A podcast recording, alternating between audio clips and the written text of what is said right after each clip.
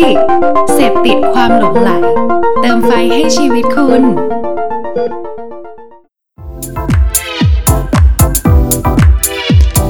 Level Up Podcast สวัสดีครับทุกคนกลับมาพบกันอีกครั้งนะครับ กับรายการเด e ะเลยว่าพอดแคสต์ครับ วันนี้นะครับก็เราก็จะเอ่อพูดในซีรีส์ของ skill set นะครับสำหรับโลกอนาคตนะครับเอ่อจากที่เทปที่แล้วที่เราพูดไปเนาะ มันมีทั้งเรื่องของ hard skill นะครับที่เราได้ได้มาหลายอย่างแล้วก็มีเรื่องของ soft skill นะครับ วันนี้จะเริ่มที่ soft skill ก่อนเนาะมาดูกันที่ข้อแรกคือเรื่องของ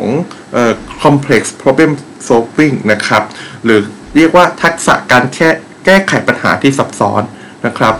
ซึ่งนะครับอ่า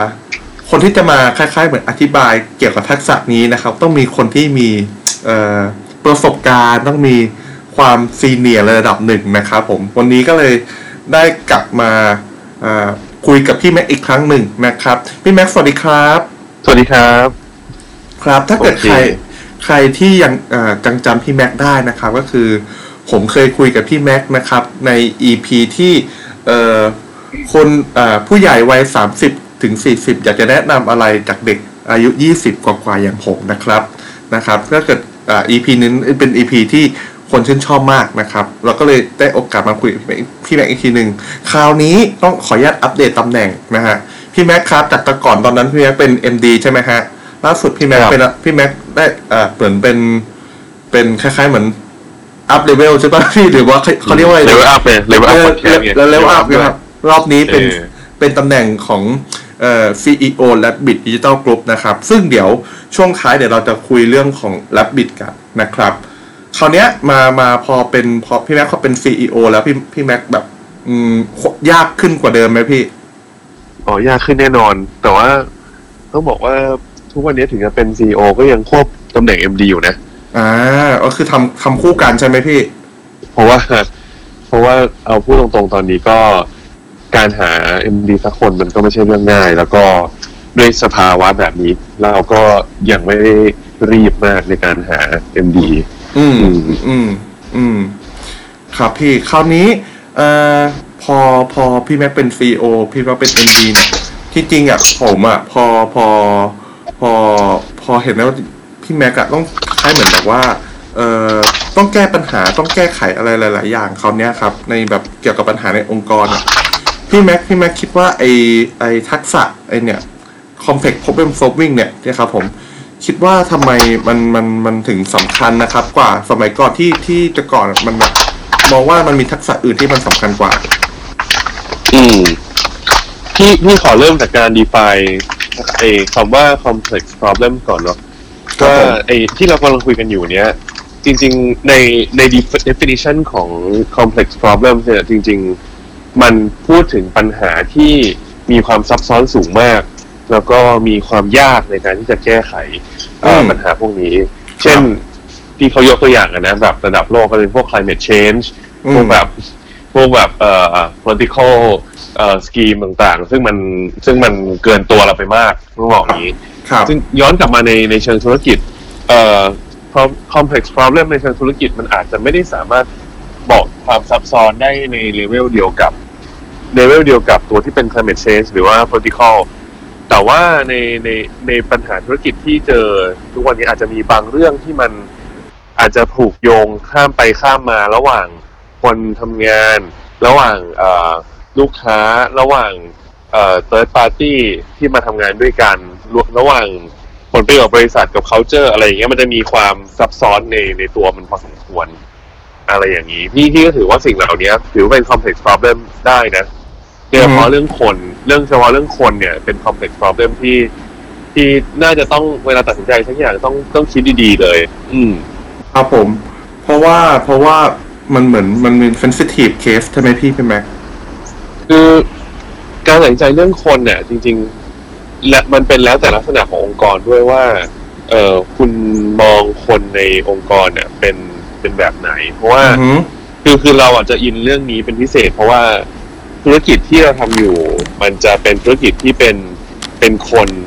เอ่อเป็นเบส คือเราไม่ได้ทำโรงงานที่มีเครื่องจักรเราไม่ได้ทำเอ่อธุรกิจที่ขายสินค้า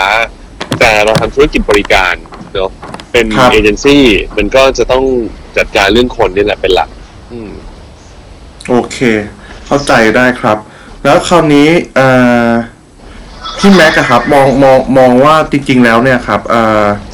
เห็นเห็นพี่แม็กพี่แม็กเคยเล่าให้ผมเก่งให้เก่งฟังว่าพี่แม็กเนี่ยเคยเป็นเหมือน consult มาก่อนพี่ คราวเนี้ยอืมผมเท่าที่ผมจำไม่ผิดนะ การเป็น consult ที่ดีเนี่ยพี่แม็กเคยเล่าให้ฟังว่ามันเหมือนที่จะต้องคล้ายๆเหมือนแยกแยะประเด็นปัญหาแตกออกมาเป็นย่อยๆ คืออืมคือคือไม่แน่ใจเหมือนกันว่าถ้าเกิดสมมุตินะครับ ผมเป็นเอ่อนักเรียนคนหนึ่งอยู่สักประมาณปีสี่ปีสามปีสี่เงี้ย แล้วพี่แม็กมาคล้ายๆเหมือนมาสอนน้องเนี่ยครับผมถึงถึงทักษะเนี่ยพี่แม็กคิดว่าถ้าเกิดเด็กคนหนึ่งจะต้องเริ่มต้นอะพี่แม็กคิดว่าต้องเริ่มต้นยังไงฮะคือจริงๆอะที่ที่พี่พูดคราวที่แล้วที่เคยเหมือนเคยมีการคุยกันเนี่ยเอ่อจริง ๆ ทักษะของ consult เนี่ยมีหลายอย่างที่ต้องมีเลยแหละ แต่ว่าแต่ว่าอย่างหนึ่งที่พี่คิดว่าจำเป็นแล้วก็โชคดีที่ได้ทักษะนี้มาตอนสมัยที่เราเป็นเรียนวิศวะเนี่ยคือ การคิดเป็นระบบ คือ ครับ systematic thinking ครับ ซึ่งอันเนี้ยมันจะทำให้เราสามารถวะแยกปัญหาออกมาเป็นเป็นเรื่องๆแล้วก็เรียงลำดับมันได้ แล้วก็อือฮึ ดูว่าอะไรมันเกี่ยวโยงกับอะไรในรูปแบบไหนครับนะครับ แล้วเราก็จะเห็นว่าอันนี้มันเกี่ยวกับอันนี้ ถ้าแก้ตรงนี้มันจะส่งผลต่ออันนี้อะ อือหือ ซึ่งอันเนี้ยมันสามารถใช้ในเชิงระบบที่เป็นทางเทคนิคอลหรือว่าทางการจัดการองค์กรหรืออะไรอย่างเงี้ยได้อยู่อือหือ หรือปัญหาที่เราเจอในธุรกิจก็จะมีเรื่องพวกนี้ แต่ว่าเพียงแต่ว่าการคิดเชิงระบบเนี่ย มักจะเป็นการคิดเชิง เรียกว่าเป็นการตั้งรับ อืมครับ คือมันจะมันจะเป็นการมองปัญหาที่เกิดขึ้นแล้ว แล้วก็มาอืมดูว่าอะถ้าสมมติจะแก้ปัญหาเชิงระบบจะแก้ยังไงนะครับอือฮึแต่ว่าเอ่ออีก skill หนึ่งที่คิดว่าจำเป็นในในแง่ของ consult ก็คือการคิดเชิงกลยุทธ์หรือว่า strategic thinking อือหือ ซึ่งอันเนี้ยเป็นการคิดเชิงเชิงเอ่อเชิงรุกมากขึ้น ครับเพราะเราต้องคิดล่วงหน้าว่าอะถ้าสมมุติเราต้องการ มันอาจจะไม่มี pain point เอ่อหรือว่าปัญหาที่ที่ชัดเจน แต่ว่าเราต้องการที่จะได้บางอย่างที่สำเร็จมากขึ้น อือหือเราจะทำอย่างไรที่จะบรรลุสิ่งเหล่านั้นได้นะอือครับหืออือหือ อืมอันนี้ก็เป็นอีกหนึ่ง skill ที่คิดว่าจำเป็นสำหรับ consult ก็คือมีการคิดเชิงกลยุทธ์ถูกต้องใช่ไหมครับ ครับเชิงระบบแล้วก็เชิงกลยุทธ์นะโอเคทีนี้เชิงอืม consult ก็จะเป็นหนึ่งในอาชีพที่ต้องเกี่ยวข้องกับ complex problem เพราะว่าถ้าลูกค้ามีปัญหาที่ธรรมดาไม่ complex เนี่ย ก็คงไม่ได้มาปรึกษาเรานะฮะใช่ครับ ใช่ครับ อืม แต่ว่าที่ก็สิ่งที่ consult ทำเนี่ยก็คือการแยกการแยกแยะในฐานะที่เป็นบุคคลที่สามเนาะคืออืออหือเอ่ออาชีพที่เป็น consult หรือเป็นเอเจนซี่หรืออะไรอย่างเงี้ยเราจะไม่มีเป็นคนที่มีส่วนได้ส่วนเสียในการทำธุรกิจโดยตรงครับไม่ว่าจะเป็นฝั่งที่เป็นลูกค้าแบรนด์ หรือว่าเอ่อลูกค้าคอน sumer นะครับแต่ว่าเราเป็นบุคคลที่สามที่มองถอยออกมาหนึ่งก้าวแล้วก็มองทั้งสองฝั่งเนี่ยเอ่อห่างออกมาจาก business หลักของเขาดังนั้นเนี่ยมันจะเราจะได้เปรียบข้อหนึ่งคือเราไม่ได้เป็นเราไม่ได้จมอยู่ในในใน work ในในเอ่อ ธุรกิจนั้นนานเกินไปทำให้ทำให้เราสามารถมองในฐานะคนคนนอกได้ อืม แล้วก็บางทีปัญหาถ้าอยู่ข้างในอาจจะมองไม่เห็น ว่าอือฮึเอ่อทางแก้หรือว่าแนวทางมันควรจะเป็นแบบไหน แต่พอไป consult ปุ๊บเอ้ยมันมันจะเห็นในในในความ fresh ความสดของเราที่เพิ่งเข้ามาในในในธุรกิจนี้นะครับ แล้วก็ลองเอา practice จากธุรกิจอื่นๆมาลองปรับใช้ดูครับอือหืออือหือโอเค เอ่อพอเมื่อกี้พอ พี่พี่แม็กเล่าให้ฟังอะครับ ว่าพี่แม็กตอนนั้นพอเป็นเหมือนเป็น consult หรือหรือตอนที่เป็นเอเจนซี่มันมันมันเหมือนเป็นมองมองจากคล้ายๆเหมือนเหมือน third view ถูกต้องไหมครับมองจากคนภายนอกมองเข้าไป คราวเนี้ยครับอ่าอยากรู้ครับว่าไอ้ทักษะนี้หรือ skill set เนี้ย พอมันเอามาปรับใช้ในเรื่องของเป็นการเป็น CEO แล้วกันนะที่ Rabbit อะครับอืมพี่แม็กพูดถึงเรื่องคนแล้วเนี่ย พอมีเคสตัวอย่างหรือพอมี อะไรมาแชร์ให้กับทางเอ่อคนที่ฟังเดวอัพได้ไหมครับ อันนี้ก็ต้องต้องบอกว่าอย่างในในองค์กรมันก็อาจจะไม่สามารถเราได้เนอะมันเป็น confidential แต่ว่าอ่าครับผมเอ่อถ้าถ้าให้ถ้าให้พูดกันตามตรง อันนี้ขอพอแป๊บหนึ่งนะคือเอาเลยฟังพูดโอเค โอเคขอให้อ๋อไปตัดตัดออกได้ ตัดออกในช่วงช่วงนี้ก่อนขอดิสคัสสั้นโอเคๆได้คือครัเราบคง อยากอยากได้ปัญหาที่แบบ เออคือเราจะยกตัวอย่างปัญหาบางอย่าง ซึ่งซึ่งมันแก้ยากเรื่องของคน แล้วอืมวิธีการคิดก็คือ เราก็ไปปรึกษาผู้ใหญ่มาเหมือนกันแล้วต้องบอกอืมพอ third eye ก็บอกเราว่าอะทำทำประมาณนี้น่าจะดีอะไรเงี้ยอืมเออ แล้วเราก็เราก็ลองมาลองมาปรับปรับดูเอออืมโอเคอ่านั้นนั้นนั้นนั้นนั้นพี่แม็กคิดว่า อันนี้ อันนี้ยังอันนี้ผมว่า sensitive เนาะมันเป็น sensitive case เนาะ ก็คือเรื่องอย่างที่ผมคงคิดน่าใช่ใช่ไหมเรื่องนั้นใช่ไหมมันก็มีเรื่องมีมีเรื่องที่แบบคือถ้าเรื่องโควิดเรื่องอะไรพวกนี้ที่เป็นวิกฤตเนี่ยมันมันมันแก้ง่ายนะจริงๆแล้ว คือคำตอบมันชัดเพียงแต่ว่าคุณมีคุณมีความกล้าที่จะตัดสินใจ แล้วก็วางกลยุทธ์ในการแก้มันหรือเปล่าเท่านั้นเอง แต่ว่าอ่าโอเค สิ่งที่ยากคือ สิ่งที่ยากจริงๆอะคือการจัดการ ความคาดหวังของคนในในในการทำงาน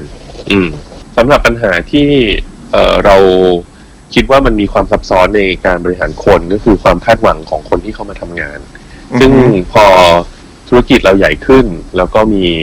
มีคนที่เข้ามาทำงานด้วยกันค่อนข้างเยอะเนี่ย แน่นอนมีคนที่มี background แตกต่างกัน มีบทบาทหน้าที่แตกต่างกันในองค์กร ซึ่งการที่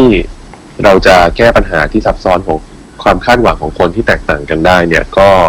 ก็แน่นอนคุณต้องมองภาพภาพที่เป็นเป็นจุดร่วมจุด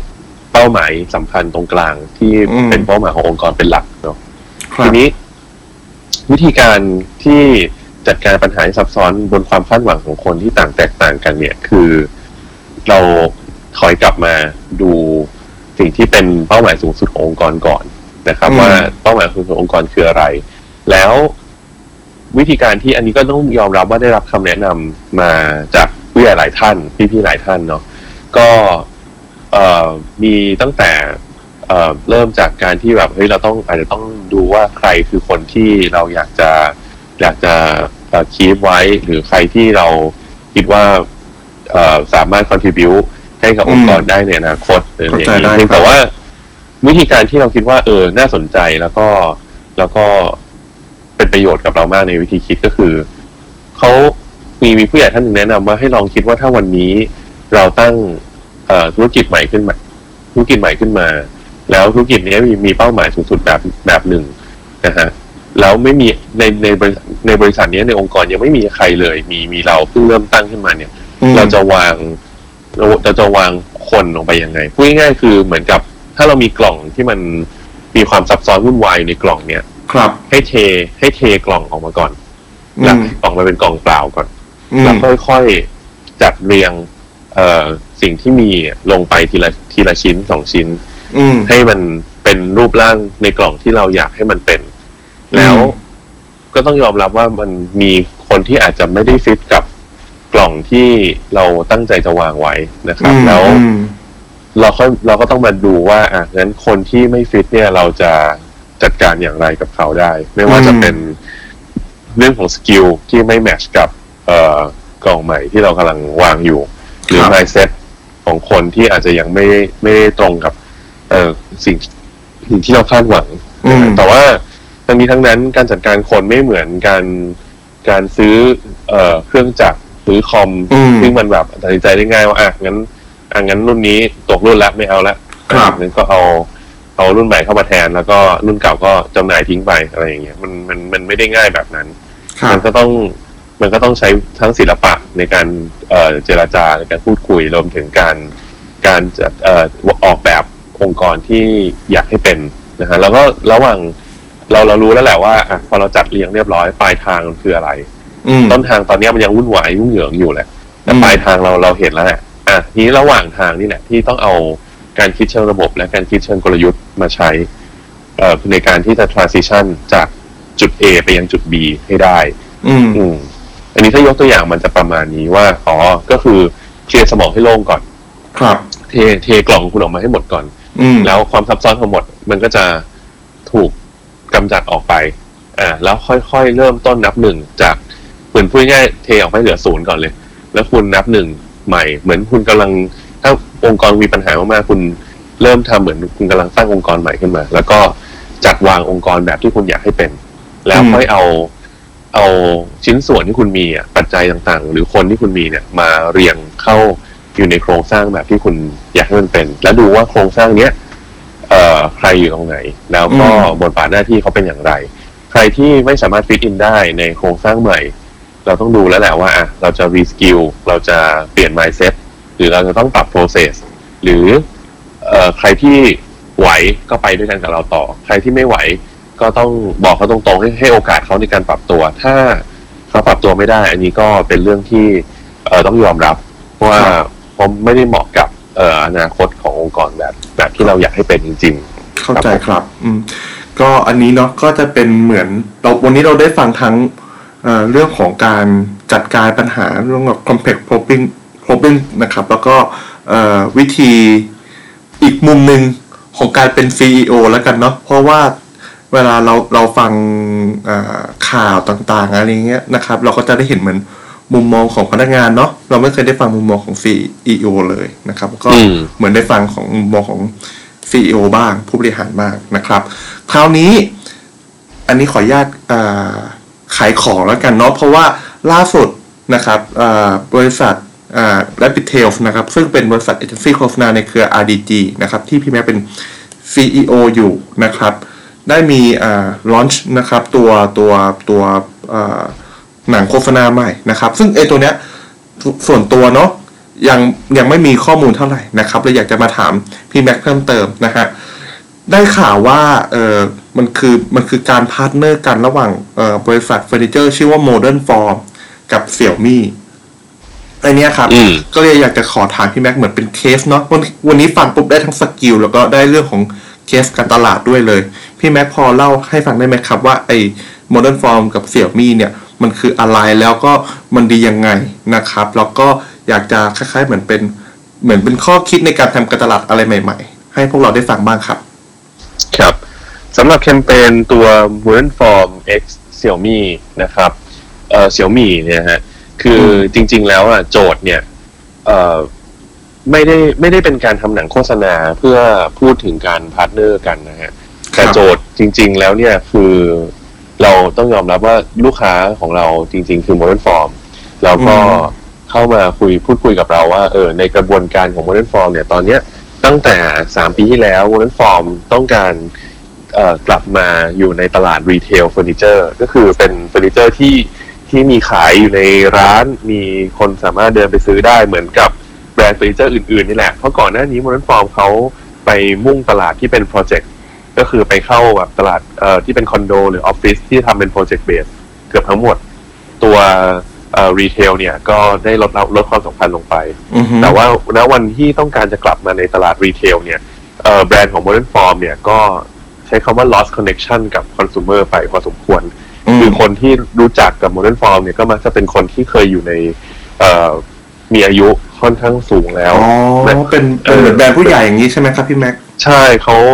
เขาอายุแบรนด์เนี่ยประมาณ 40 ปีกว่าๆซึ่งอืมคนคนที่อินกับ Modern Form เนี่ยคือคนผู้ใหญ่ที่เคยมีประสบการณ์กับ Modern Form ในอดีตอ๋อแต่ว่าเอ่อครับคนรุ่นใหม่หรือว่าคนที่อายุแบบ 30เอ่อ40เลยก็ อาจจะไม่คุ้นเคยกับแบรนด์ Modern Form เท่าไหร่นักครับดังนั้นเนี่ยมันเลย lost connection ไปอืมทีนี้เราจะทำอย่างไรให้เอ่อแบรนด์ Modern Form กลับมาอยู่ในบริบทปัจจุบันของอืมของตลาดได้นะฮะ ก็เลยมีหลาย approach ซึ่งจริง ๆ โดยปกติ ลักษณะแบบนี้เราจะมีการทำ rebrand ก็ต้องบอกว่าเราได้รับโอกาสตั้งแต่ 3 ปีที่แล้วว่าให้มีการทำ rebrand แบรนด์ Modern อืม Form ขึ้นมาให้มีเอ่อ movement ให้มีเอ่อ marketing activity ที่มันสอดรับกับบริบทปัจจุบันมี positioning มี branding ที่ชัดเจนนะครับ ซึ่งครับตรงเนี้ย